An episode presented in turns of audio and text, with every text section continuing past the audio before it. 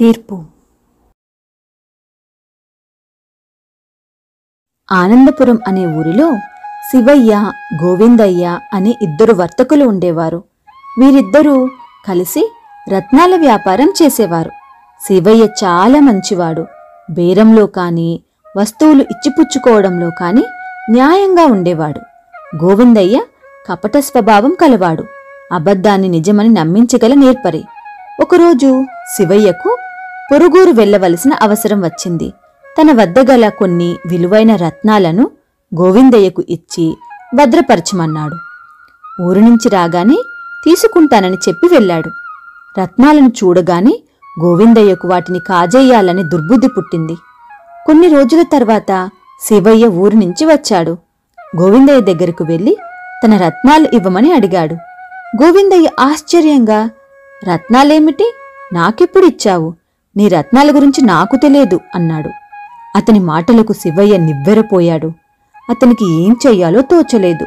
సరాసరి రాజుగారి దగ్గరకు వెళ్లాడు. జరిగిందంతా చెప్పాడు.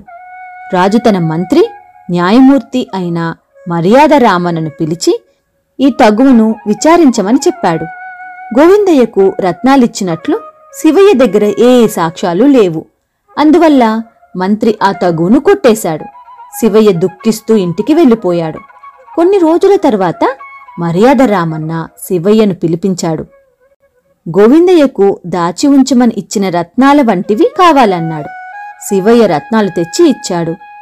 మంత్రి గోవిందయ్యను పిలిపించాడు.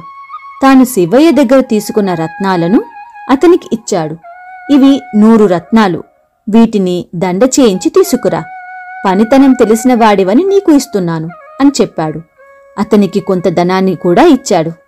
మంత్రిగారికి తన మీదున్న నమ్మకానికి గోవిందయ్య ఎంతో సంతోషించాడు. రత్నాలను దండగా చేయించడానికి తీసుకువెళ్లాడు. అక్కడ రత్నాలను లెక్క పెడితే 99 ఉన్నాయి. తన అజాగ్రత్త వల్లే ఒక రత్నం ఎక్కడో జారిపోయింది అనుకున్నాడు. శివయ్య దగ్గర కాజేసిన రత్నాలలో ఒక దానిని తెచ్చాడు. 100 రత్నాలతో దండ చేయించి మంత్రికి ఇచ్చాడు. మంత్రి మర్యాదరామన్న రత్నాలను లెక్కపెట్టాడు. అతడు గోవిందయ్యతో, గోవిందయ్య, నీ దొంగతనాన్ని నీవే బయటపెట్టుకున్నావు.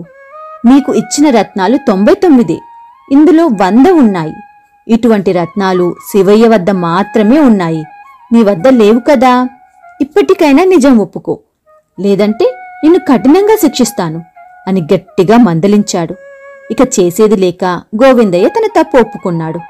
కాజేసిన రత్నాలను మర్యాదరామన్కు ఇచ్చేశాడు. తనను క్షమించమని కోరాడు. మంత్రి, నమ్మిన వారిని మోసం చేయడం క్షమించరాని నేరం, మరెప్పుడూ మిత్రద్రోహం చేయకు అని హెచ్చరించి గోవిందయ్యను క్షమించి వదిలేశాడు. శివయ్యను పిలిచి విషయమంతా చెప్పి అతని రత్నాలు అతనికి ఇచ్చేశాడు.